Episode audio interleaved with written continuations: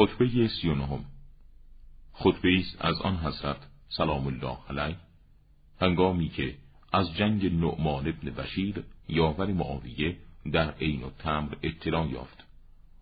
عذر خود را آشکار نموده و مردم را به یاری خود تحریک می‌فرماید.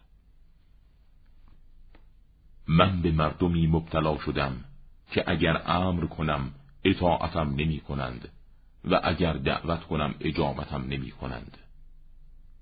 ای مردمی که اصالت ندارید برای یاری پروردگارتان در انتظار چه کسی و کدام روز و چه حادثه نشسته اید آیا دینی وجود ندارد که شما را جمع کند و هیچ غیرتی ندارید که شما را به حجوم به دشمنانتان تحریک کند و به هیجان درآورد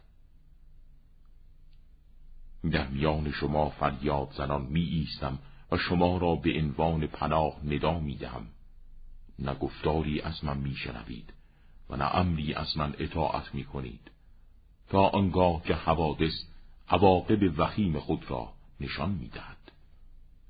نه به وسیله شما انتقام خونی گرفته می شود و نه به کمک شما می توان به مقصودی نائل شد.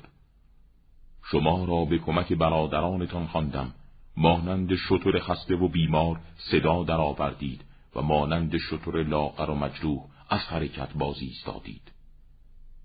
سپس سپاهی از شما که کوچک و مسترب و ناتوان بود به حرکت درآمد.